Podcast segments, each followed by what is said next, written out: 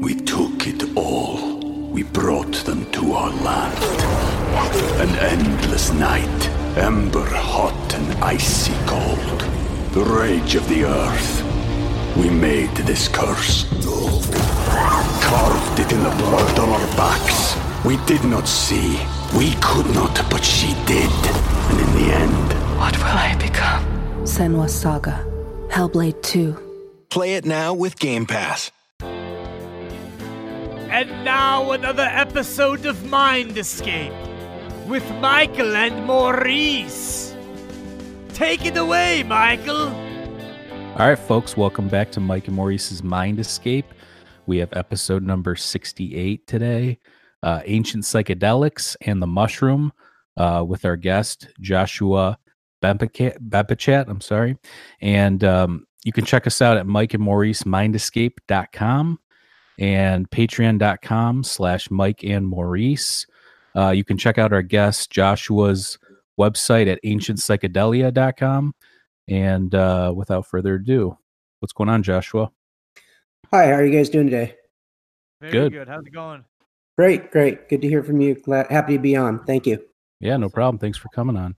Um, so uh, why don't you give us a little bit of background um, on how you got into this whole ancient psychedelic use and and that whole you know kind of a vibe like what set you in in this motion or is it something that you've al- always been involved in Um, okay, when I was a kid, if you go back far enough, I was deep into science fiction, uh, horror films, and magic and the occult uh, from a very young age. Um, I'd seen most of the science fiction films by the time I was 11 or so, and I was starting to play with Ouija boards.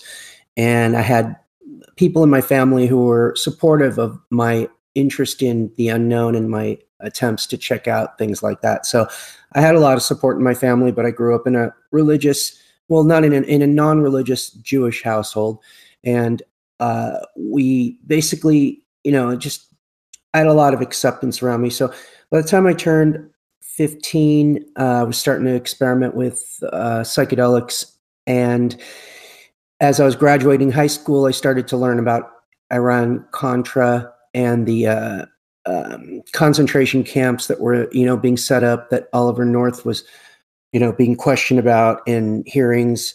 And uh, I did a report on that in my last year in, in high school and then went on to uh, learn about conspiracies more but I went to work for Greenpeace for a couple of years right out of high school and I started to learn uh, after a couple. While I was at Greenpeace, I was introduced to the idea of the secret government. Um, and Bill Cooper and John Lear, uh, a very uh, nice elderly lady that worked there, uh, figured I was might be the kind perfect candidate for that type of information because I was very interested in uh, all sorts of strange stuff, and we talked about all kinds of things. And we used to canvas and go on routes together. And so I listened to tapes of John Lear and Bill Cooper. And then I went to my first UFO uh, expo in 1990, 89, 90. I forget exactly which year, but it was right before Behold a Pale Horse came out. And I met Bill Cooper and I met Jordan Maxwell at booth together. And uh, I got turned on to the idea of the secret government. Um, I bought Behold a Pale Horse a couple months later. I uh, bought Dawn of the New Day from Jordan Maxwell, and then I followed up uh, with um, his. I also I think I took home his slide presentation as well at that point, and that was '89 or '90. It was fairly early on, and I got deep into that, and I found that um, the impact of symbols that Jordan was sharing through the um, the eye and the Illuminati eye and the pyramid, CBS, you know, different corporations and stuff there was a lot of power in that symbolism and, and a lot of uh, the ability to understand and also understand the the how religion and government were intertwined in certain ways secretly behind the scenes. So uh, that got me started in that way, and then I tapped into leading edge research put out by um, uh, Val Valerian and a group of ex CIA and SA people that were trying to keep people aware of what was going on in the world by putting uh, a publication together that contained all the things that we weren't supposed to learn about. And I was over at Mandala Books in Santa Monica one day and I read an article called Who Owns the Environmentalist Movement? And it dealt with the uh, corporation structures that were controlling the environmental movement and how certain things were being exaggerated and certain things were being done so that larger corporations could uh, buy out the lo- smaller corporations that couldn't keep up with the cleaner air and cleaner fuel standards and make the technological changeovers and didn't have the financial abilities to do that and weren't set up and controlled by higher level corporations that wanted to, them to survive. So I felt that what I was trying to do for the environment was not going to be as effective as it could be. And I felt still felt that Greenpeace was doing a lot of good, though. A lot of this had more to do with like the Sierra Club, the World Wildlife Fund, the Natural Resources Defense Council, and uh, and there was a little influence in Greenpeace that I wasn't. I could see I wasn't going to be too happy with, but I was happy with what we were doing. And I met. I read an article that um, in High Times magazine about Jack Herer and the hemp organization and how they were trying to legalize cannabis in California. I met Jack at a Grateful Dead show I think it was 1990 at Shoreline. I picked up nice. a copy of The Emperor, Perfect. and yeah, and he gave me a copy of The Emperor, and I took it home and read it. And one one of the things that really impressed me about Jack was that he uh, he was so dedicated to what he was doing that he was willing to just give me. I didn't have a lot of extra money at the time, and he just offered to let me have the book and just said, "Pay me when you can." And I was I thought, well, that's that's the mark of a true activist right there. Somebody who, you know, he's not really out out there for the money. He's doing nice, the, yeah. In it. And you're so, talking about uh, the Emperor has no clothes. The yes, book, all the, all the different clothes. uses for cannabis and THC and CBD and all that kind of stuff. Right, right, yeah, yeah. And I got, I got, I read the book and I got super excited about all the things that it could do for the environment with paper, fiber, fuel, food, plastic, medicine, all the different things. And I, I was just obsessed with all the different facts and the information and how he brought so many different facts from so many different places around and uh, so I quit working for Greenpeace and I joined the hemp organization to start collecting signatures for the 1991 uh, legalization effort in California and ended up collecting the most signatures in the state for that effort. And then wow. did the same thing in 1994 when we had the next initiative. And from 91 through 99, I had a, a booth a hemp booth on Venice Beach that I maintained along with Jack Herer, but independently, where I was able to put out my own information and I taught people about things like the corporate control behind cannabis, like uh, the keeping it illegal and what was going on. I, I like to learn. I was learning about Jordan Maxwell, the New World Order, secret societies. I had all kinds of information about these things out there on the booth. So I was educating a lot of people every year coming through Venice Beach doing this stuff and I did that for about eight years, pretty solid. Um, and uh, so while I when I first met Jack, one of the first things he he I when I met Jordan Maxwell at the UFO Expo, he was telling me about the symbol the symbolism of the sun and Jesus and how Jesus was uh, representative of the solar divinity and that it was really uh, that Jesus was really just a symbol for the sun that he didn't live as an actual person uh, walking on the planet, and that this was all symbolism. And I thought that was really interesting. And but when I met Jack Herer, he told me that Jesus was a mushroom, and that I should read John Allegro's *The Sacred Mushroom and the Cross*. So that was in 1991, 92, right after two years, uh, you know, within a year or two after meeting Maxwell and Cooper. And of course, Cooper was a Christian, which is strange because I don't know how the two of them shared a booth together, but they both seemed to get along pretty well. And it was great meeting them uh, together at the same time. But uh, Jack, when I read the uh, Sacred Mushroom and the Cross by John Allegro, I realized that that was also the truth in a big way. So I was a little confused for a number of years because I didn't know which one was the higher truth, which one was the more absolute truth. And I didn't understand why uh, Jesus was a, a, solar divinity in one sense and then a mushroom divinity in another sense. But I just kind of put that on the shelf and I kept learning along the way. I set up a website called Freedom Domain in 1997. Um, I was getting tens of thousands of hits a day at one point. It was the largest conspiracy oriented website on the internet. I took it down at some point. Um, I wasn't happy with some of the things I'd written in the past that kind of I felt like it wasn't i didn't feel the same about certain things you evolve i mean if you yeah. watch our first episode on this you'd be like holy shit and then compared to now it's a completely different story um, but just back to your the correlation between jesus and the mushroom and jesus and the sun we had on an, another i don't know if you're familiar with aaron voot's work with uh, A little spirit, bit. spirit in the sky. So he also makes a correlation, you know, um, similar kind of stuff, um, and that Jesus wasn't necessarily a real person, but possibly a part of the brain, you know, like one of the components of the brain. Uh, we've done an episode on that too, but um, the whole Jesus was a mushroom thing. Now, um, I don't know. Are you familiar with Hamilton Morris at all? Not very familiar. Okay. uh, there's he's got a show called Hamilton's Pharmacopoeia. Um, Correct. he was on Joe Rogan recently, and they were talking about this exact thing with uh, John Allegro, and but he brought up an interesting point that I had never heard, which was Allegro had an axe to grind with the church, so a lot of what he did when writing those books was to piss off the church, and not necessarily based in actual um, fact or truth. And I'm not saying that I believe this or not. I was just curious on what you're because this guy. I mean, if you're familiar with Hamilton Morris, he's a he's a chemist. He's a pretty strict materialist in, in that sense. So, um, if there was a way to debunk something, you know, like that, that Sure. I think Thomas Hatsis is also interested in that same sort of line of thinking, um, to where it's not really necessarily the mushroom symbolism and stuff. And I know there's people out there that that take that position. Um, I think that sometimes they don't look maybe deep enough into it, or they're not, or they're not spending enough time looking in the right direction because they, I think they have sincere motives and they're very interested in the truth. sure. So, um, but I think that yeah, what I found is that absolutely, I believe one hundred percent that uh, the that that Allegro was correct about most of what he was saying. Not everything, but most of what he was saying about Jesus and about the church's relation to the cover up of everything. Can I ask you a question too? So, please. do you do you okay?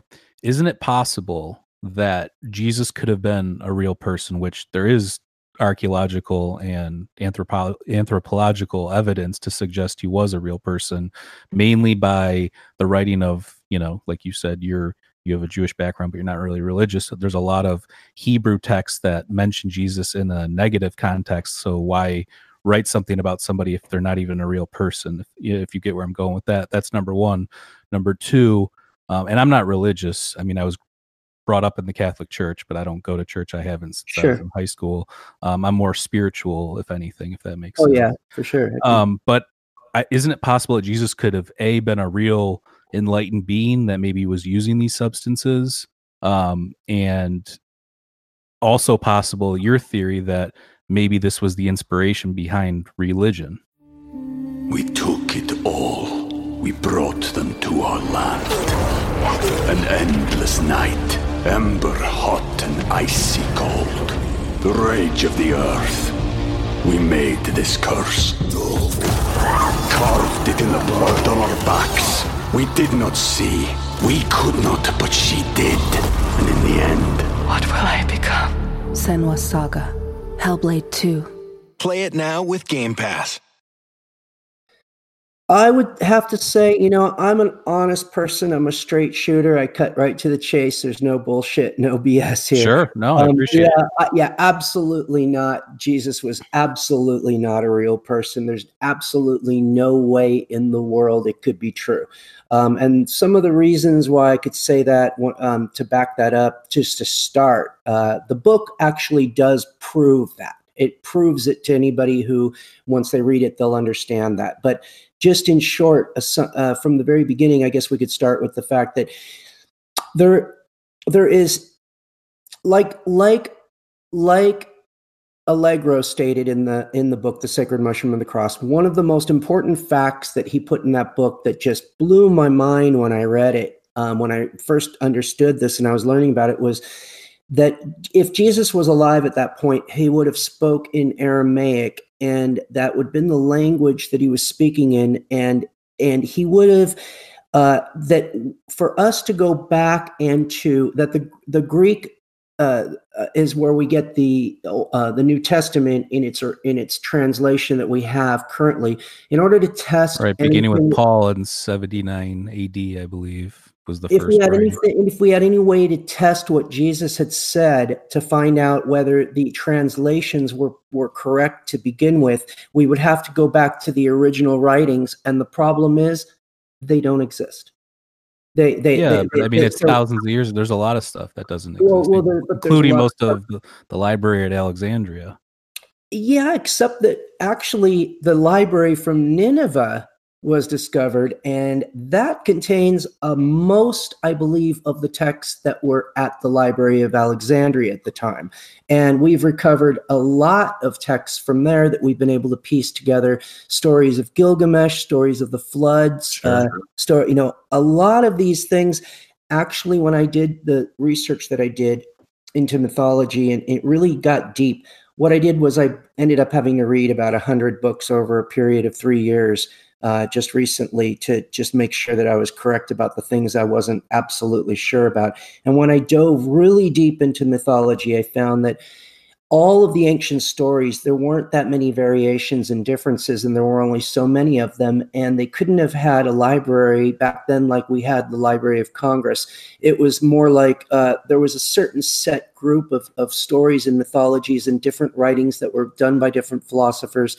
And the further back you go, the less of them there were. So the Library of Nineveh contained a lot of these things. And I think that uh, we there were a lot of people around that were living at that time that were heavily documented that were heavily uh, noticed by other people they were written about by other people the right their writings were taken and rewritten by other people there's no actual living account of jesus living in the middle east at that time by anybody other than the texts that were collected that were then put into the new testament that were used for those books so there's there's a lot of people who are living around that time that everybody is familiar with and um to, But to- what about the idea that that Jesus was? I mean, you're you're you're you're. I mean, I I, I see where you're going with this. there's a couple of things. There's but there's also the fact that his story is a complete representation and a, uh, of the similar stories of the dying and resurrecting god.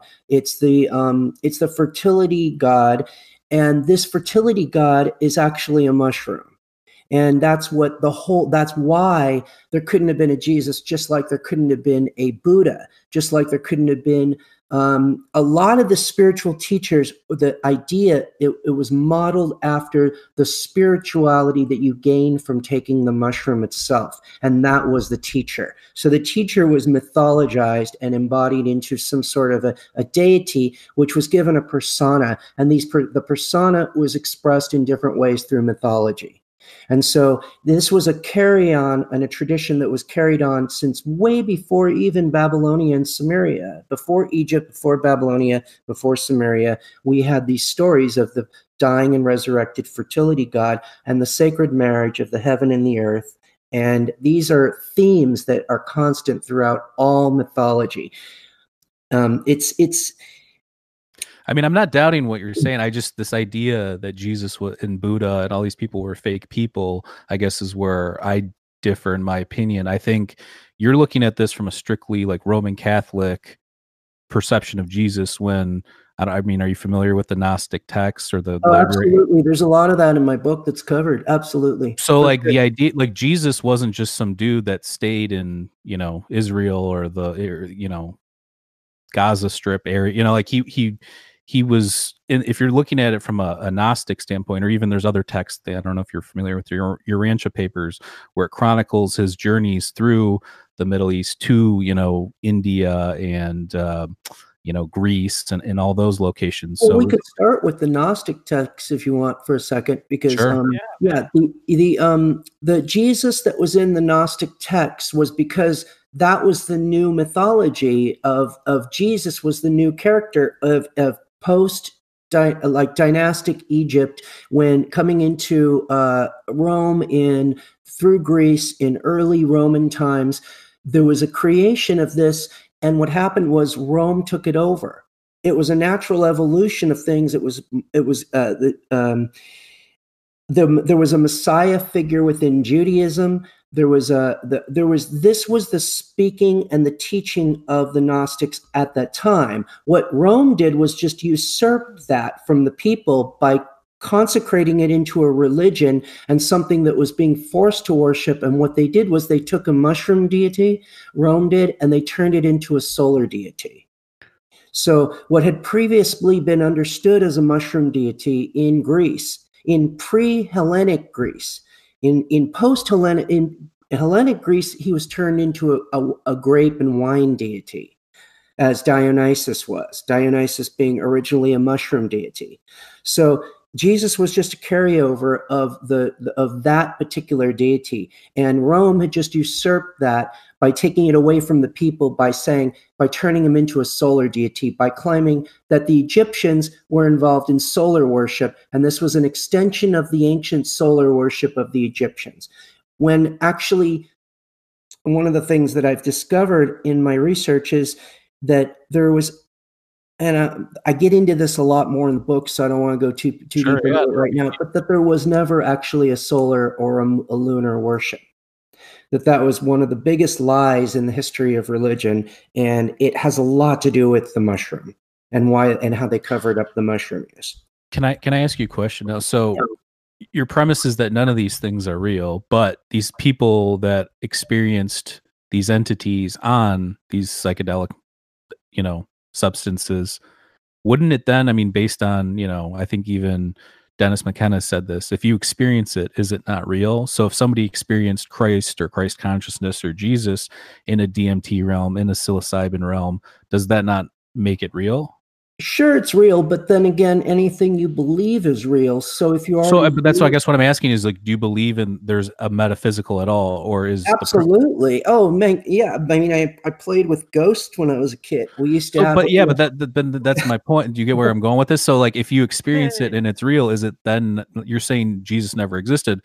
Maybe he exists in the metaphysical.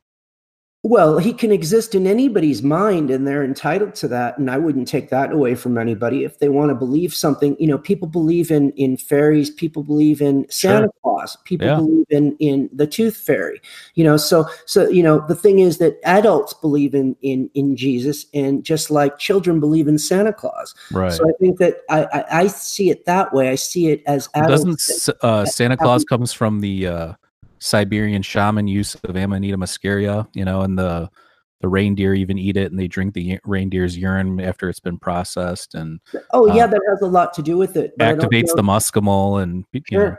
sure sure but i don't know that actually there was um i mean the idea of santa was grafted not uh not particularly necessarily on the shaman itself but also but that was a part of it sure but it was also on uh on uh on um, uh the uh, the thunder gods and their hor- their eh, I get into it in the book. It's something okay. I, am not. There's certain things that I'm actually not too good with details and my memory, and I sure. can't. Um, my memory isn't the best, so I. Okay. I really, it's live. Everybody, you know. It's yeah. No, I was just curious, but uh, so so you you know, it sounds like. I mean, I look.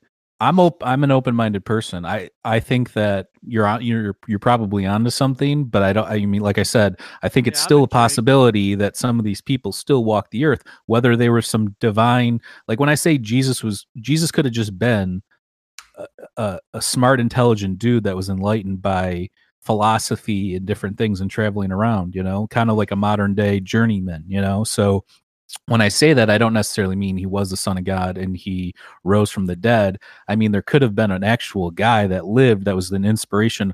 And also, this other thing that you're talking about, which is the basis of religion. You know, like, do you get what I'm saying? It would be too great of a coincidence that this that that this would occur when the speaking the actual writings of Jesus um, some of them were the identical writings of Buddha, and also how he spoke directly directly about how he was speaking in parables. And the parables he was speaking about that are in the bible that when he's speaking several times he's speaking directly as if he's the mushroom. And that's something that somebody who wasn't a representative of the mushroom would never coincidentally say. And once you really see all of the different pieces of evidence lined up together and you understand the mythology really really well it becomes a lot easier to see the the uh, my position where i can't accept that there was a living person that fulfilled those roles that did those things the um the you know the turning of water into wine is taking that urine and and taking that mushroom and drinking it and become or it's it's one of two things. It can be represented as taking that mushroom and drinking it and having the urine and that that water now becomes wine because it will now get you intoxicated. And it can also be when you uh, soak the amanita in the uh, uh, in the water in order to uh, extract the metabolites from it, uh, some people don't eat it as the cap itself. They'll put it in the water, and when they do, it turns the water red and it re- makes it blood red. So that's also the turning of the water into wine. But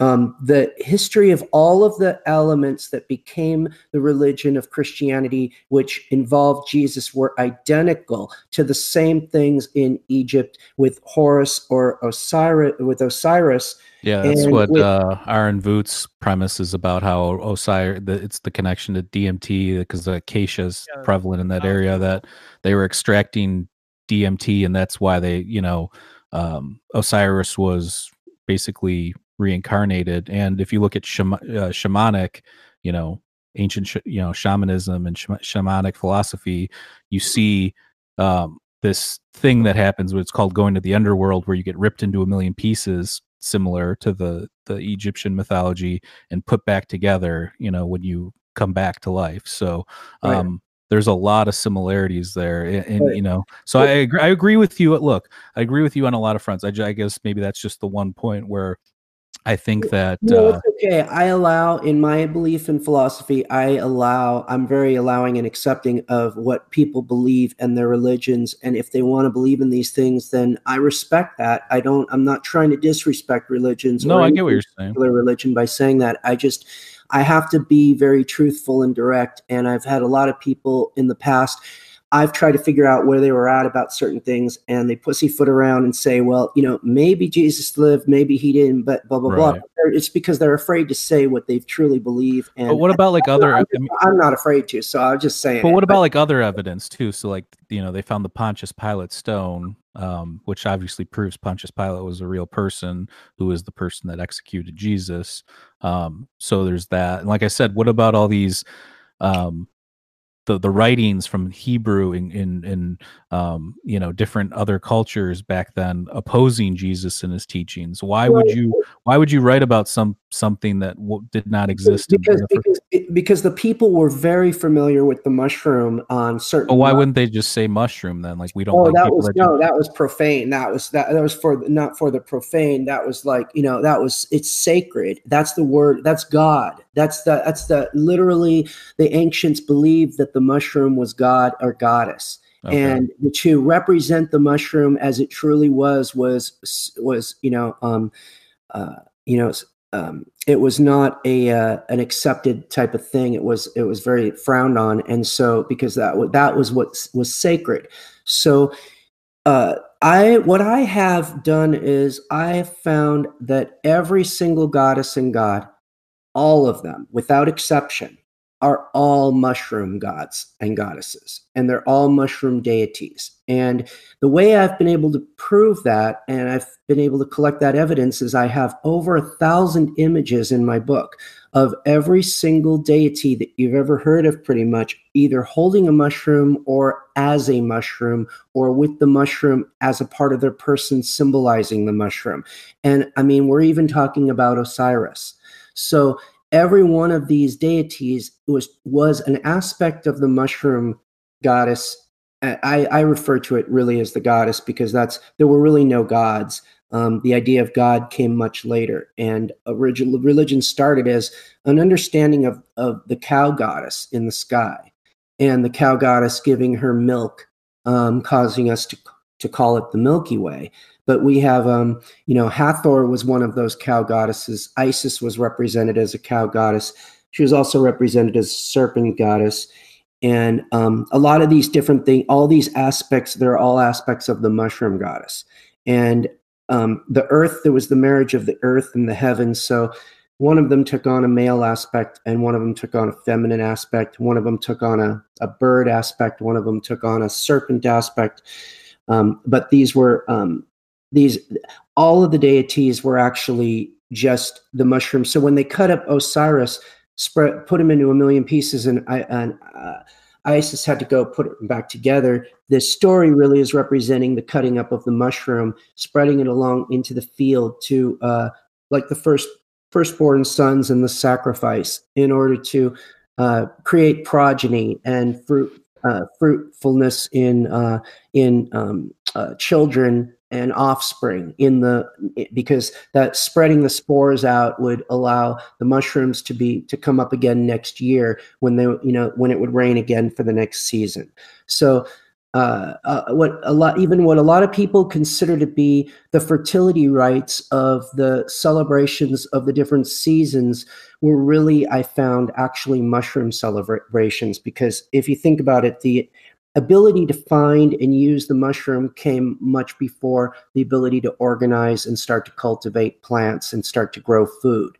So foraging and, and hunting came before uh, uh, gardening and actually crop harvesting. So if they were, it was very likely, much more likely that, that, that the harvest celebrations were actually mushroom fertility uh, celebrations originally. Yeah, I mean it's interesting for sure. Um, I mean, but we now know, you know, there was some sort of land cultivation going all the way back to Gobekli Tepe was 11,600 years ago. Um, right. And also the, those pillars that you look at that exist at Gobekli Tepe are mushroom pillars. And that's something so? that, yeah, yeah, because people are not pointing these things out because they're not noticing them. Um, their their mushroom symbolism is actually everywhere. It's one people are looking for maybe one form of that symbolism sometimes and they have to bend their mind a little bit because the mushroom was represented in many different ways but if you look at those pillars those are t pillars those are right. mushroom pillars and there are similar pillars that are uh, gravestone pillars that exist in scandinavia in different places uh, uh, throughout the world they're um, uh, at uh, Alaka there's uh, there's also those uh, similar things. Those were several thousand years uh, later. Yeah, but um, the T the T pillars were cut away. I mean, it was relief cutting, so like they had the yeah, ability to, to, to, I know, but what I'm saying is, is it doesn't really. I mean, a T pillar, I guess you could kind of say it looks like a mushroom, but well, very it, crude. Couldn't that be some? Uh, couldn't that be some of the human pareidolia? Pareidolia. Um, I but here, here, here, but what I was gonna say is, if they had the ability to relief carve uh, alligators and birds and foxes and all the stuff that are on the pillars, why not just make it look like a mushroom?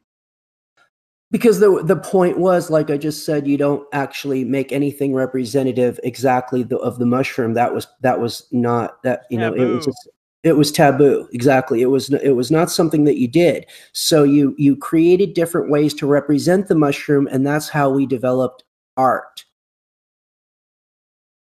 yeah i we mean all, well, there's that, definitely mushrooms in cave art. We know that. I mean, that's well, yeah, exactly. And and and a lot we overlook. Um, one of the one of the discoveries that I made was that a lot of our tools and a lot of our uh, things that we take for granted today that we use were actually came from the mushroom directly. Um, such as the shape of our coin and the fact that we put ridges around the side of the coins the early Greek coins, uh, the early Indian coins at 600 BC were square shaped punch mark coins that had mushrooms on them. But within just a couple centuries, the Greeks were making rounded coins now, and they were putting the heads on some of these coins with ridges on their heads, just like they were mushroom figures. Then they moved those ridges to the edge of the coin and now the, the ridge of the gills of the inside of the cap of the mushroom the coin is the mushroom cap and the ridges around the edges are the gills and we then they developed arrows and spears and they developed uh, hammers and axes and shields and wheels and all of these things came. So you think from, your hypothesis is that That's the mushroom is is literally the basis of, of all civilization. Yes, all and I I show that and I I prove that with evidence from the ancient glyphs, the rock art, the stelas, the uh, uh, artifacts, the coins, and even the Christian art. Sure. Well, no, I mean I, I appreciate your dedication and uh, you know you're going hard at this. Which I mean, look, if you're going to do something and make a statement and make a point, you might as well go all the way and sell out on it and just you know make it i mean i'm, I'm not saying you don't believe it i believe that you believe it but i'm saying i, I appreciate your your um Well, actually, I didn't believe half. I didn't know what I a lot of what I came to the conclusion of before I started on the hundred books research. Only starting Sure. in 2016 in January. Did you read uh, Hamlet's Mill as part of that research? No, no, that wasn't one of them. 'Cause I think that there's some stuff in there. I've read it a couple times uh, with ancient mythology and the correlations between all the ancient flood myths and all that kind of stuff. Hamlet's Mills. Ha- It's called Hamlet's Mill uh, by Giorgio de Santillana. It's um I'll look into it, it, al- it also has archaeoastronomy built you know in there but it, it's literally you know covers a lot of the stuff that we're talking about between like Gobekli Tepe and ancient like all that kind of all the Gilgamesh all the flood stuff so yeah, that sounds interesting. Um, yeah you should definitely check it out. Um but yeah no like i said i appreciate you going hard at this um because whether we agree or not i think that it's important when you're writing a book or when you're doing research that you have an objective. Now you know there's i i, I think we all will agree that we don't like when somebody has that objective but then shoves it down everybody's throat. But i think you have a different approach which is i'm going to put this out there you know you believe what you want to believe but this is what i believe kind of thing. Oh yeah, Yeah. uh, it's always been my attitude for sure. I um I I only actually I mean I believed in ancient aliens and reptilians before I started on this track. I was I was a full blown mind control victim. Gotcha And uh, I, you know, just like a lot of us, we, you know, succumb to propaganda and brainwashing and manipulation through religious The organizations. good thing about ancient, I'll say this about ancient aliens: it's opened up people to think like Gobekli Tepe. Like Oh, nobody, nobody knew what Gobekli Tepe was Oh, before yeah, yeah, ancient no, I- aliens. yeah, I, you know, I, I, I came up with a saying, and I, I will stick to this. It's a, I, I like this quote a lot. Blessed be the myth makers, for they have concealed the myths behind hollow, ho- holy doors of Swiss cheese. because uh, uh, uh, they've concealed the mysteries behind the holy doors of Swiss cheese. right. It's uh, it's um, they what they've done is they they create a way to carry on the tradition of the mushroom mythology, but they disguise it and they put overlays on top of it to gain new audiences. And that's what the Christians did, and that's what the ancient alien people are doing. Yeah, I mean, I think that the if you go on a lot of these ancient because look, I promote our stuff online and I'm on these forums and see all the stuff, whether it's Reddit or Facebook or whatever. Um, and some of the people on ancient alien like pages and, and just alien pages are, are pretty rabid. You know, it's like I have an open mind. I personally don't believe in the ancient alien that they built everything and did this and did that. Um, I'm more in the school of um, the probability of life in the universe is infinite so i believe that there's life out there um, to what extent have they been visiting i don't know i have no proof for that i have seen weird things in lucid dreams and psychedelic experiences that i would consider alien or you know gray archetype in nature but i don't really classify that as real hard evidence because i can't show that to somebody so right right uh, well yeah no I, I i was um very into a lot of that stuff most of my life and it wasn't until i dove really really deep into mythology where i was able to start to understand how uh the different things that were uh, a lot of things that we're subjected to um, have a lot of mythological roots and they've just been twisted in different ways. So once you what i do is i give people i give the readers of my book the keys the keys to the mysteries. I give them the the, the ability to, to find to understand the knowledge and unravel the myths for themselves because i teach them how to how to read the myths by giving them the myths in not paraphrasing them not telling them this is what the sumerians and this is what the babylonians wrote about i actually take excerpts from those myths and i give them to you to read so when you're done reading them you know this isn't this person telling me that this was what the myths said. I, I, understand the myths now and I understand how they relate to each other and what the similarities are. And by doing that, you can you learn to read them all for yourself. So I, I don't think I have to tell anybody what to believe. I think once people finish reading the book, they'll have enough information where they can actually objectively form their own belief systems around new information.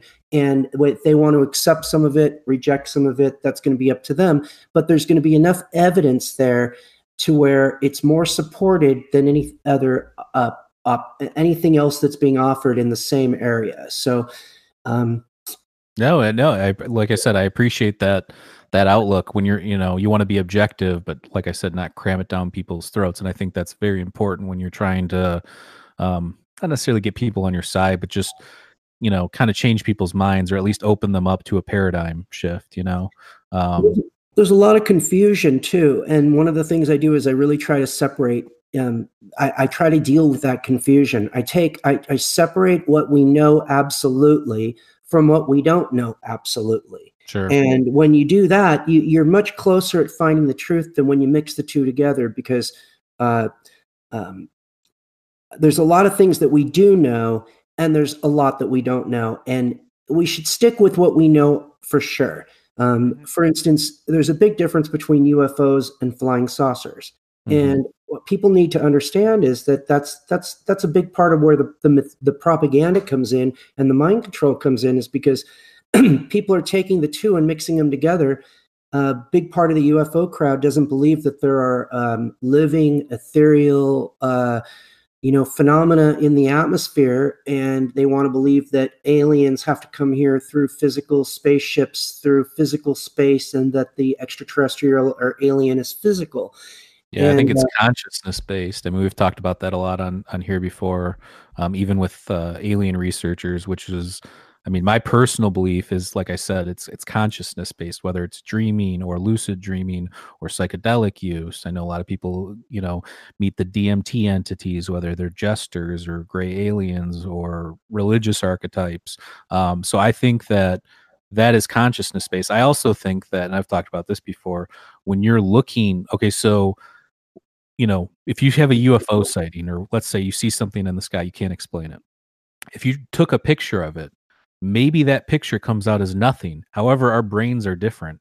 We're our, our eyeballs aren't lenses. We're it's literally a perception signal you know it's getting sent through your optical nerve into your brain and upside down. So there's a whole sensory perception thing that's involved that isn't just looking at th- something through a lens. So i think that the way we process stuff in our brains is important to that nature of seeing something like that also there's the spectrum there's the visible spectrum. Sure yeah. not necessarily an interdimensional thing which a lot of people are are mistakenly being no we can't see ultraviolet light. I mean that exactly. could give you cancer you know? Exactly. And there are ufos the, the ufo flies around and exists in that spectrum of frequency which we can't visibly see that's in that we can see with with infra, infrared and the Navy uh, or the the um, the U.S. military discovered this back in the 1940s. Um, I don't know if you're familiar with uh, the work of Trevor James Constable. Um, no, and, I've never. And I was going to yeah. point out the recent TTSA to the Stars Academy footage, the Go Fast video, and the Nimitz video, all that kind of stuff. How yeah. they use the forward-looking infrareds and our, you know, most advanced. Uh, what are the F-16 Hornets? Um, yeah and they're able to capture, you know, something that looks like a tic tac. You know, could be a flying saucer from a different angle. Yeah, yeah. There was um uh there's you know definitely uh, we have UFOs and there's a belief and an understanding that they're you know that they're alive that's a living um, type of like uh, skyfish and that they live in the atmosphere and um, do you think and, I've never actually never I've never heard that can you can you elaborate on that because I've I've never heard that take on it before. I've heard that a UFO could be something consciousness based that is its own thing, but I've never heard it as like a possibly an evolved living thing that lives within our atmosphere or something. Yeah, it's um I believe it to be an um, um, um a morphing uh, uh, something that has the ability to morph and it can take on different um, shapes. It can take on animal creatures. It can take on apparitions um, as well. Like, uh, not that all Bigfoot are necessarily that, but it could take on an apparition like that or something similar. Um, they they were seen basically once the um, they were photographed in the 1950s by Wilhelm Reich, and Wilhelm Reich developed a, a cloudbuster, what he called a cloudbuster, and there's pictures of them if you look around for them where they're shooting these things down with orgone energy. And there was some studies and research that found that these were these were actually forms of orgone energy, and uh, uh, they uh, they were all around Wilhelm Reich's lab in the 50s when he was doing his work in the sky, and there was different things that were going on in, in the atmosphere around him a lot. And uh, uh, uh, Trevor uh, picked up that research and put a really good book together called The Cosmic Pulse of Life. And uh, these are some of the books that I, I, you know, use in my research that I use in the book, and I use as evidence to show different things. Um, there's an etheric, a whole etheric uh, world right beyond our vision and our eyes, and uh, this is it's a sub material uh, uh, frequency. So there's a whole range of living entities that are in that, and they're not necessarily. It's not another dimension they're not necessarily they're not physical completely but it's a frequency that's just below ours that's right next to us so so do you think that's something just completely different than us in the sense or do you think that that's maybe what happens to us when we die we become one of these sub particle sub frequency beings mm, i don't personally believe that um, there's all kinds of spiritual beliefs that involve uh, things like the Etherians. Um, the founder of Borderlands Research, um, can't remember his name at the moment, but he was one of the first people to start to discuss this uh, and bring it up to the public in the 50s. Um, Jacques Vallée uh, yeah. is also a really good writer. Um, he's yeah, got I've read some, some of his stuff. Yeah. When you when you really study and and also John Keel, um, like yeah, the, the Mothman Tower. prophecy. Yeah, and the Eighth Tower also is a really good man. book. Um, yeah, yeah, that yeah. creeped that we in high school. We saw that we got all high, went to go see it, and it blew our minds. We're like, even though it was a Hollywood movie, and I'm sure it wasn't really true. Uh, well, I know it wasn't really true in every way to to John Keel's work, but it just it was creepy, you know. Yeah, yeah, yeah. It's a uh, you know, there's there's a lot of stuff that going on on the planet, like um, you know, um, missing four one one. Um, spacing his name at the moment again, but there's there's you know people do go missing and there are abductions and there it, it is a lot of that going on. There's also you know government aspect to it too. So uh, um, I think that basically, I think what I can say is I think that the DMT in our brains has just uh, the uh, the mushroom has a great influence on um, on a lot of this and works through uh, communicating to us through the DMT in our brains. And I think that um, sometimes what we're seeing is we see what we believe, and the mushroom can read our minds because we have the DMT in our brain. It's like we have a, a symbiotic relationship with the mushroom the same way that it has a symbiotic relationship with the pine tree. And it grows in, in harmony with it. And I think through the DMT in our brain, that I think mushrooms started all the life on this planet. Are you talking about like how Amanita muscaria grows in pine forest, that kind of a thing? Or? Right, right. I think the mushroom started came here on spores, and it's the only real spaceship. Um, they might use meteors um, as their spaceship, but they and, but they control and guide those meteors consciously when they're coming here, and they're on spores and they land on a, a, a, piece of rock where the environment's right and they start start to take hold. So basically it, panspermia then is is that kind of your philosophy on that whole thing? I guess so to to a lesser or greater degree or yeah. direct or directed panspermia? Yeah somewhat like that yeah. Um I are you a, are you a proponent of the stoned ape theory or Actually, my theory is a little bit different than that. Um, I think Sorry that interrupt you, but no, that that's I, I think that the mushroom is in control of how the DNA sequences unlock along the way. And since all of us shared the DMT in us, along with plants and animals, and we also share that D- DNA um, as well, uh, that all of us have the same DNA, but it's a different unlocking of that code. Um, and I, I, like the work of Graham Hancock. Um, he's one of the people I respect the most in the whole community of alternative uh, yeah, civil, ancient we're, civilization. We're huge fans for sure. I've read all of his books. So. Yeah. He, he discusses this a little bit in Supernatural, but um, I, have taken it a little further in other directions with my my own like uh, visions and ideas and stuff but it's very close to that and i've gotten some of my ideas from from some of his ideas too with when it comes to some of this they led me to some of my conclusions. I think that the basically everything on this planet has uh, uh, as is an unfolding and an unlocking of that DNA sequence through the mushroom's conscious intention to set up a new species at a particular time. So I think that we got to a certain time when the, the, the, the, Neanderthal man was able to walk the earth and was able to make all the decisions and do all the things that he's able to do. And that it wasn't the mushroom that changed it, it was the new unfolding and unlocking of a DNA sequence that created a new man, the Cro Magnon man uh, that uh, that was a different form of man that was a, one that could take the mushroom and utilize it to do the things that we are able to do now. So that's why we have so many different varieties of plants and animals and things on this planet, and we can't figure out which came first, the chicken or the egg, is because it came at a spontaneous moment when the mushroom intended it to e- evolve and unravel the DNA sequence so my question now is what what's the so evolutionary you know on the evolutionary scale we're pretty we're closer to the mushroom i believe than we are closer to certain plants and animals i, I believe if i'm not mistaken.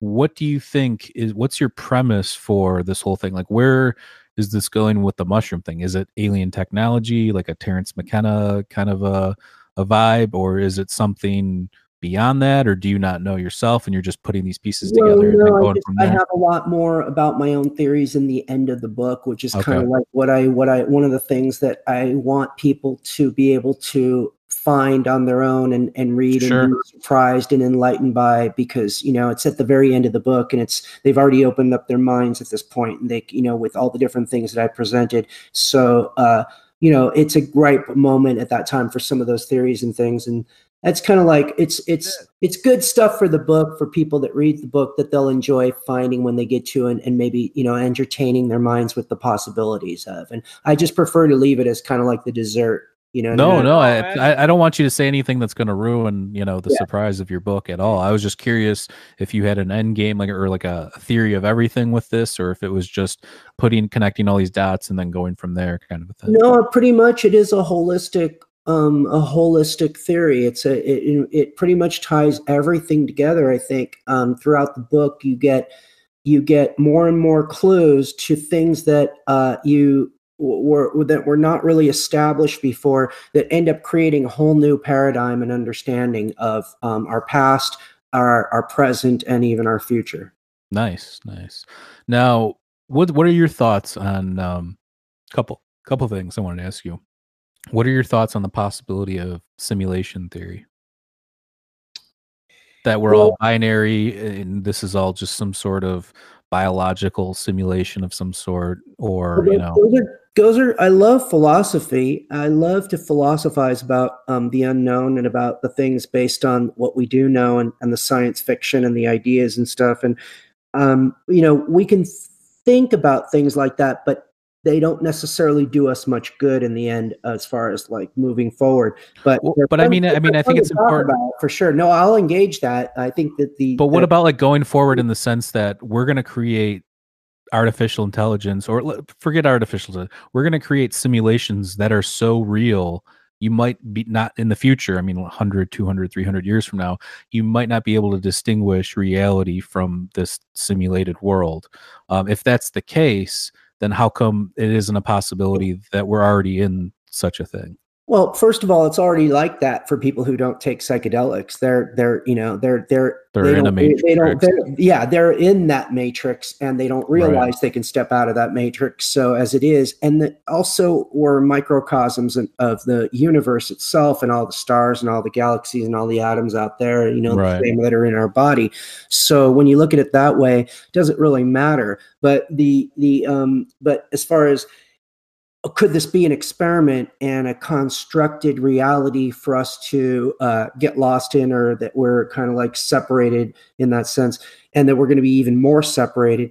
I think we're definitely going to be more separated in the future and without psychedelics and the access to them we're not going to know how to get back to our true selves. Um, it's fine to go off into the virtual reality spaces and explore all that but we shouldn't be spending too much time doing it and you know the use of psychedelics will allow us to remember that that's not the real reality that that's a playground and they'll also remind us that this is a playground too so Yeah. you don't, Right. you don't want to take any playground too seriously so it's it's going to be really dangerous in the future for people who aren't using psychedelics to get lost in those virtual worlds because if you look at those people today look at what they're me- a mess they're making on the internet so, Oh yeah, of course. Ready Well, I think it's just- One. Well, yeah, I mean, I think it's just a lack of mindfulness, a lack of understanding. And you're right. I mean, people that do psychedelics generally have a more open mindset and more willing to address people on different levels in a kind, you know, understanding way, um, as opposed to your everyday guy that goes to work, comes home, gets on Facebook, and starts taking a dump on people.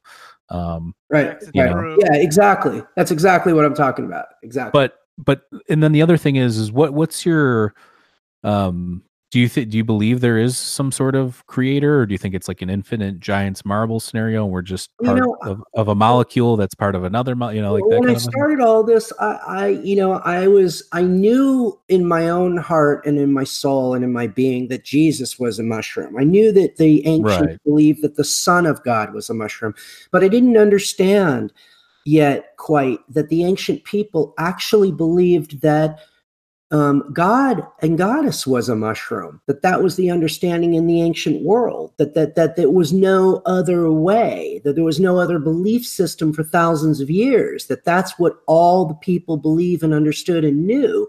It was kind of like a common thing. That's why uh, it's it's difficult to see. It's when you see the evidence of all of it going back in all the cultures and all the places, Yeah. it starts to make a little more sense. But the uh, the way that they represented it and the way they wrote about it, and not just in the symbolism and the artwork and stuff, but in the artifacts and in the gly- glyphs and the cave art, but also how they wrote about it in the mythologies and in the uh, the Greek philosophers and um, and even some of the Christian theologians. Uh, so you have a, an understanding that the mushroom was God throughout the ancient world, and that it was the, it was the divine, the divinity, the ever present, the all knowing, the one eye um, in the sky. Uh, that it was always the mushroom. So uh, that all the myths revolved around it. That everything we think when we're thinking about the ancient people and they're referring to God or their deities or their goddesses, they're referring to the mushroom. And if we once we really understand that, we, we it becomes clear this is what the ancient people believed. So what I say is, who am I to argue with them? right well i mean look i mean it all comes down you know we still need sci- i mean you know your book's obviously interesting sounds like you know when it'll be finished and thought-provoking but i think we still do and, and i find i find that it's hard for me to find this balance but a balance between science philosophy and some sort of personal spirituality um and it's hard to get that mixture right but i think that um Well, that's You what know. religion's for. Religion's for the people who don't have that spiritual access through the mushroom, and that that's why the priesthood came in and to put themselves yeah in, the conduit middle. between yeah of course Yeah, the- the- I mean, look, I, I the agree with you on, on a lot of points with the whole church thing. Don't get me wrong. I a lot of stuff you were saying made sense, and a lot of stuff I agree with. Growing up in the Catholic Church, I think that there's a lot of stuff. It's like, why am I doing this? Why can't I eat meat on Friday during Lent? Like this is fucking stupid, you know? Yeah. Like so, so like, don't get me wrong. I'm I'm with you, but I, just certain things, certain aspects of it, I I, I personally believe because of historical text, and I know you're saying that there's not a whole lot of evidence, but there is some, and I'm big in the idea that if somebody's being wrote written about in a negative light, there there must be some co- correlation there. But that being said, I don't know. It could have just been a dude that they attributed to that, or you could be right too. I'm open to that as well, and I can't wait to read your book for sure. I So you'll really enjoy it. yeah, yeah, I, I love all this kind of stuff. Of course, anything having to do with ancient civilizations and psychedelics and consciousness, I, I love. That's like my favorite stuff. So I will absolutely be one of the first people to buy your book. Uh, but you, did, you did a good job of promoting it, man. You, I got. Yeah, no, I mean, I- read some of these theories and shit. You really tickled my ass with a feather here. nice. Uh, but yeah, I, I think that uh, I think yeah, you've done a good job, and I, I actually looked at your website, and you've got a lot of interesting imagery and pictures uh, saved up on there. Anybody can go on there and check it out at ancientpsychedelia.com. Uh, but uh, yeah, I think um, when is do you have an idea when you you think your book's going to come out? Well, yeah, it's finished being written. Um, my cousin uh, is an uh, he wanted he was studying to become an editor. He graduated Berkeley. He's currently editing it right now. Um, he's Cool. about halfway done through getting through that. We anticipate. Um, I, I think I'm going to be starting the Kickstarter campaign to raise the money to publish the book. Will be around the end of May, beginning of June. Um, I'm going to be passing out flyers on Dead Tour on the West Coast. So I'm going to be making sure that people, you know, know where to go for the Kickstarter campaign. Uh, and I'll have a booth set up at shows and where, where I have the image pages that I've made uh, with all some of the images people can see and show them what I'm working on. And I th- hope to maybe take a month and a half to raise the money for that, and that would put us around. Uh, uh, it's going to take a couple months to get the book shipped from China back here with the pu- with the publishing with the way it goes. It's the only affordable way to publish things these days now is Sure. overseas. So it takes a couple months for that. So we're looking at about four months approximately from now for till people could have the book in their hands. The Kickstarter campaign, I'm working on now on a DVD where I take all the images and I've affixed the data and the information about those images, and I'm going to be doing a, a, a, picture image by image um, lecture where I show and show you exactly where the symbolism is in these images because a lot of times you won't see it right away when you're looking at them. And I'll be guiding the viewer through the information and knowledge as we go through.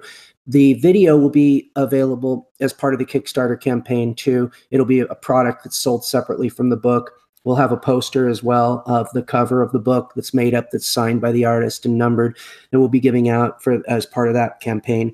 Uh, but um, the book will be very information rich with a good amount of image symbolic support, but it'll have all the knowledge uh, in the book. Uh, the video will be more f- image oriented for an image, it's more richer in symbolism and teaching through that method. So there are two different methods of teaching and education that I'm going to be working on to try to get the information out and they'll both have a different value to themselves in what they have. You you won't have nearly as much information and knowledge of the myths and the exactness and the details and you know all the solid research that's going on in the video.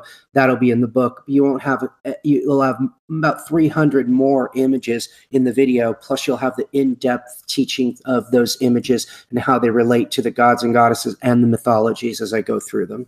Nice. Well, yeah, Yeah. when you get the Kickstarter started, just send me a message and I'll add the link to this video. Appreciate Um, it very much. And uh but yeah, I mean, like I said, I think it's super thought provoking, and I think that uh, it's right up our alley in terms of what we've you know been talking about on this podcast a lot between psychedelics and DMT and all that kind of stuff. Um, Well, we've been Is- talking about it too a lot. Like you guys start thinking outside the box. You know, we're, Right, we're right. running into this wall with all kinds of science and what, what have you. So we need Right. to get but I think we do need science too because I think that there's certain observational things that science presents that help concoct. Oh know, yeah, yeah. Oh, yeah, ideas. yeah, yeah. So I, I think you need, like I said, for you know, the spirituality, the science, and the philosophy. I think you need those the the holy trinity, if you will. Sure. Oh, bro. Yeah. Oh, bro. um, but but uh, yeah, no, I, I but you know, I think that uh, you're definitely onto something. I mean, look, I like I told you, I'm writing a book. It's si- it's similar in the sense it involves ancient civilizations and psychedelics, but it's very different in the sense of what your objective is and what my objective is. But I appreciate where you're coming from, and like I said, I lo- I love your um, conviction and in your you know your willingness to put that out there and that this is your theory um, because like he maurice just said i mean you know in the philosophy of science at some point there's going to be so much evidence that that bottles up that it's almost impossible to ignore it and then there you have a paradigm and that's a scientific revolution. So i think that right. you know you need this kind of thinking in in that manner uh to because everybody wants to look outward. We want to look at the edge of the universe. We want to look at like what's outside the is there a multiverse? Is there the you know it's far far far further further further. But i think that a lot of answers lie within you know? So i think that uh you know the whole psychedelic uh aspect of it i think is important for sure Well, definitely. The answer does lie within, and that's one of the biggest problems that I think we need to get over and learn about to evolve is that we don't need to seek all these answers outside of us. They're they are all inside of us, and if we ask ourselves, does this resonate? Does this does this information resonate with me? Do I does this feel like the truth? And we ask ourselves that when we encounter different things, we should be able to respond in a way. We should get an answer from within, in our gut, in our right in our gut. Our intuition should tell us because I've learned to trust mine over the years. And when I came upon the, I've been a very serious student of truth. I have no, I've never cared about anything but the truth. And being a uh, conspiracy researcher, I, I'm a, I love puzzles, so that brings me into conspiracies, and I like to solve the puzzles. So when I think I have the answer and I think I have the truth, that's not enough for me. Sure. I'll, go, I'll go deeper and deeper and deeper until I fleshed out every possibility and I've meditated on it and I've thought about it and I've I really dig, dig, and dig to get to the bottom of the truth. And science actually is is not something that I cast off at all. I think I use a lot of scientific evidence for the UFOs and a lot of the the, the phenomena that we're dealing with in the book, and I, I, support the scientific method. I think we we need it, and it, it, it's gotten us to where we are. I don't think it's a bunch of junk or anything like that. Um, it, it, it they need new ways to test for the paranormal phenomena in the science world oh, for sure but they, but they, don't apply that because you know it challenges their personal ideas. You have people though like uh, dean radin i don't know if you're familiar with his book real magic. Um, he's he's doing a lot of psi research using cutting edge you know technology. I'm not familiar with him, but I am with Joe Gallenberger. I don't know if you're familiar with him. I, I have not. I assume though they're probably in a similar type of field. But I, Dean, I think so. Yeah. Yeah. Dean Dean's more occult magic type stuff, but his book's a lot of basis about like ancient ancient mythology and how it correlates to modern day stuff and beliefs, and it's similar to what we're talking about, but from a different I'm gonna read that one. That that that's that's that's. It's a great book. I, I actually really enjoyed it. Um, so yeah, I definitely right up my alley. Yeah, for sure. Um, and uh, yeah, they do cool studies like you know the one where, um, you know, even Rupert Sheldrake, if you're familiar with his work, where yeah.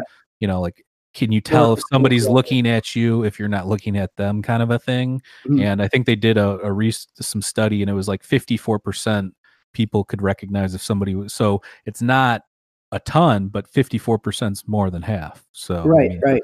So it's stuff like that. So it's it's very yeah, it's very interesting. Um, but uh, yeah, no, thanks for coming on and uh, you know we'll add the links and once you get your book up and running we'll add the link to that too and uh yeah, we should get look, him back when he's going full yeah when you're when you uh, release your book we'll have you back on oh i um, appreciate it very much. I had a great great time uh, and yeah know, i hope you didn't think we were going hard on you. I just i always like no, to no. all fired up baby. No I, I, I always play a little bit of devil's advocate because the, the reason why is because you see a lot of times you'll see on interviews where you know they're just lob questions where it's like, oh, what's your book about? Blah blah blah blah blah. And I like to get down to the nitty gritty and oh, understand why. Yeah, why I know, and I, I like to know why people think things, the evidence behind it that made them think that, that kind of stuff. I just I find it interesting, and I think it's more interesting to listen to. So I hope you didn't feel like we came at you. No, you guys no, are, you guys are similar too. Because you guys Sorry, both uh, have, have strong beliefs, so you guys are going to stick up for what you you know you have yeah, I respect actually I respect everybody's beliefs and and you know, I don't if somebody wants to insist on to me even that they believe in something like Santa Claus, I, am not going to sit there and try to convince them that they don't, you know what I mean, that that's impossible that they're stupid or that they're that I think less of them or anything. It's, you know, like people we're all at different places and we're we're all on the same path but we're at different places on that path. And in order for us to all move along comfortably on that path and to grow we have to support each other and we have to be here for and to be open and and have empathy about where each other one's at and i think that's really important. So i don't i, I you know absolutely I can, go, I along with any conversation about or any debate about it and still maintain you know a good you know p- position where I, I don't want anybody to feel yeah know, I'm not attacking anybody. I don't want I'm not jumping on them. And and no I, you're spot on though. if you challenge you know what I'm saying? I appreciate that because that's that gives me a chance to go deeper and explain it further and actually you know and then maybe it'll give me a chance to realize that I don't know something and there's something I need to learn or listen to too. Sure. I'm already, always open to that. I don't know everything and um, I'm constantly learning and I'm a student of life myself. Well, it sounds like you're a student of truth because I would say that's the first thing you start with is what do I know? What do I not know? Kind of a thing, you know, what's absolute, what's not absolute, you know? So Right. in that regard, what's the last truth? You know, is it you know Descartes? I think, therefore I am. You know, because really, we still don't know much beyond that. So, um, but uh, yeah, I think it's super interesting. Uh, can't wait to check out the book and um, check out his website again. I'll plug it one more time: ancientpsychedelia.com. He's got some cool imagery. Um, uh, also, correlated to what we discussed today. What what was that? Sorry. Uh, also, if people are interested in looking what I at what I did in the past um, in my in, in conspiracy research, I've written several articles and I've written certain things, but they're available um, to look at at occultmatrix.com. Okay. Cool. Uh, that's Yeah. all old, that's all old information though, and it's all you know. Some of the stuff is from a mindset of you know what I u- what I used to think and where I used to be, but it it just should give people an idea that of what I've been through and what I've been studying and where I've been along my path. Look, that's that's part of it, right? That's we all go through that. You know, we're all on this journey.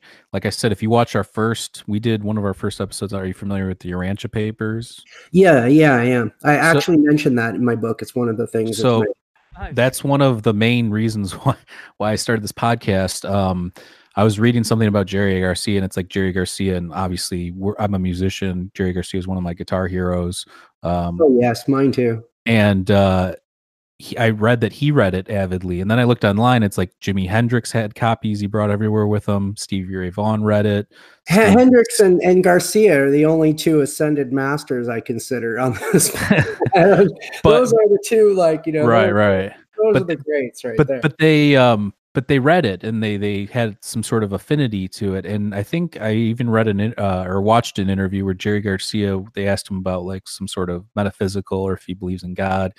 He said something he believed in some sort of praying mantis um uh insectoid type thing and i think it was related to a dmt ins- uh, experience he had so there's a lot of weird stuff going on there but i like their urantia papers because i feel like it fills in I mean, is it real? Is it not real? I don't think it matters. It's really hard to read, but there's a lot of cool, you know, um, or a lot of truth in that and a lot of explanation. Like if you go back and say, who's this Melchizedek person? Is it an archetype? in you know, was it a real person? Um, in the Bible, he's it's an order of high priest. You know, so like we were super um, into that when we first started this, and for that matter, I mean, I still consider it one of the better compositions in the last couple hundred years in terms of syntax and the information and It's an everything. amazing channeled piece. It's it's amazing uh, that somebody, you know, I mean, there's there are channels that can bring through some amazing information. Um, It just um, felt true. Like when we when I read it, and I I know Maurice read it too. He was blown away. Um, and if anybody you know doesn't have access to buying it or whatever, you can also go on YouTube and they have each Urantia paper um, one through however many there are. So um, uh, but yeah, it's it's it's it's definitely an interesting thing. But yeah, that's kind of how we got into all this. I mean, I had always been into like mysteries and ancient civilizations and that kind of stuff. But this that book kind of catapulted us on a on a journey with truth and knowledge and stuff. So Yeah, it's uh whatever what you know, that's one of the things that I encountered a long, long, long time ago. Um I was big into uh channeled material. I got into the Ashtar command and Seth material and Ramtha and uh you mentioned the Ouija board too. Like what, what I've always wondered. Like I've played with Ouija boards when I was younger, but not in like a an occult setting or an occult set. And there's a lot of people that swear by it that it's some sort of gateway. Or what's your thought on that? Just quickly before we uh, wrap it up. I. I had no problems. I think that uh, if it has to do with what you believe and your fears, and your it's it's a gateway to learning uh, from the from the uh, uh, it's like an element of God or goddess. It's it's an it's gonna it's what I did was I would just I me and my mom would sit at the Ouija board together and we put our fingers over the planchette and it would start Right. flying out from underneath our fingers and we would have to stop to write down the letters Hmm. where it was going. But I would ask, you know, who are you and why are you here? And it turned out this this particular entity, his name was Running Fox. He had died in a Sioux uprising when he was 13 years old, and he was here to teach me about spirit. That's what he told me on the board. And um, and I would ask him, could you prove that you're real? Do something to show us that you're here. and it would only be me and my mom sitting at the table, and forks or spoons would go flying from one end of the room to the other end of the room to give us signs anytime I would ask for it. When we were sitting at the the board, he was there to show me that you know that these were real things. And I still don't know that it was ever outside of myself completely. But one thing I know is I was never afraid and I was never harmed by it. So, sure. um, yeah, there's a lot of people that say like evil, it's like a gateway to hell, blah blah blah blah. I was just curious what you thought on it. Yeah, um, I, I think it's you have to be careful with them because they are a magnifier of your own fears or your own perceptions or dreams or ideas just like a lot of apparitions can be just like the ufo can be when you encounter it and and it interacts with you. Um, i think that what you, what's going on is it's reading your mind and it's feeding back to you exactly the ideas and beliefs that you think. Uh, it's similar to where the guys went into Skinwalker Ranch with Bob Bigelow and they were trying to study the paranormal phenomena there. Then the people who went in there seeking peace got peaceful results, and the people that went in with guns trying to find the ghost to shoot them kind of got that, right. that attitude, got treated like that from the entities. And I think that the way that you uh, approach the paranormal or the unknown is exactly how the unknown reacts and treats you because it's a uh, it's a shadow or a reflection of your spirit and yourself that's going to teach you something it becomes a magnifying glass so I, I would say people should be careful with them, but they if they have a strong foundation and belief system and they're not in fear, I don't think they have anything to worry about. Nice. Wow. Well, real quick too. So do you um do you believe that there's something like do you believe that there's something after death or do you believe when we die we become mushroom food? I I think both, but yeah, I think we definitely become mushroom food. I know that for a fact. Well, yeah, or physical, but, but do you think that you know, like the DMT no, or the you know the, the, the endogenous chemicals in our brain? We, we reincarnate. Like, I believe in reincarnation for sure. Um, there's too many stories of children that right. yeah, that one kid with World War II, he right. was shot down. Yeah, yeah, yeah. Those. Well, I've listened a bit of Coast. Dorothy Eady. Do you know Dorothy Eady is? I think that sounds familiar, but I have been a coast to coast listener for a long, long time, and I, I, do really try to learn about everything out there and try to check out Dorothy Eady. She was um, born in, I think, Britain somewhere, um, but she um, she had been taken to a, a, Egyptian exhibit or museum when she was like five or something like that, and fell to the feet of one of the um, sarcophagus, I believe, or something along those, a statue or something, um, and started worshiping this and said that she was from, uh, she was a, a, a, high priestess from uh, pre-dynastic Egypt or something crazy like that. And then they went through, and she actually got an education and, and actually eventually helped a lot of archaeologists um, in ancient or Egypt find a lot of these ancient temples and cool. tombs and that kind of stuff. So she had knowledge beyond, you know, the scope yeah. of, of reality. Yeah, no, I remember when I was just maybe four years old, I already knew all about growing up, getting married, having sex, what adults do, this and that, like the whole thing of life. I already, like in my mind, I already knew, oh, I'm going to be doing this again. And at this age, I'm going to be doing this. And I kind of had an understanding of everything be, with a very, very young age. And I, it couldn't have come from anywhere but another life. But, right. and, and the, the, I think that when we're younger, we remember a lot more really quick and you know it takes not much time before we lose that memory of that stuff so you know if children are talking about no, i mean that was the interesting yeah. thing to me about the urantia papers was the fact that say that would be between when you're four and five you gain this peace or divine spark um, that guides you you know so that's when you become conscious really of reality you know so maybe until that point you're still tapped into this you know metaphysical or pre you know we look at any kid and usually they're pretty happy you know they, they have crazy imagination so. Yeah. Yeah no I, I believe in reincarnation um i don't um i think that think that we're all one and we're all connected and we're all you know individual like spores of one mushroom i guess you could say or we're all individual aspects of one godhood godhead um goddess we're we're part of one consciousness and we individualize and i think that's what we're seeing when we see uh, orbs and we're seeing uh, large arrays of uh, celestial lights that fly over Mexico City or something. Mhm. You know, why, if they're disembodied, why are they still separate if they're already disembodied in the ether? Because they're individual identities, but you can see they're all part of one group still. Right. they're all, you know, they're in, you know, in a cluster, in different clusters, and they fly together. And so it's kind of like, um, I think it's the same thing with us down here, and we're the same. So, you know, it, this is just this is this is our, our this is our place where the spirit comes in that doesn't that exists in the everything and comes in to exist in the limited and through existing in the limited we're very challenged to make to believe everything is real. And by believing everything is real we work really hard at things. We have pain pain hurts things.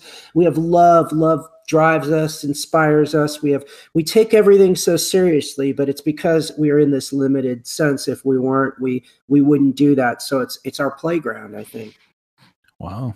No, it's fascinating, and uh, and on that note, baby. I think we've had a. I think this whole conversation's been fascinating. I appreciate you coming Yeah, I like it on. Um, thank you i appreciate you guys having well, me on i really yeah, we'll we'll really have you back on when you release your book, and um, you know, just let us know when that is, and uh, we'll set it up. thank you both very much Cheers. All right. Have a good one. all right take care Peace.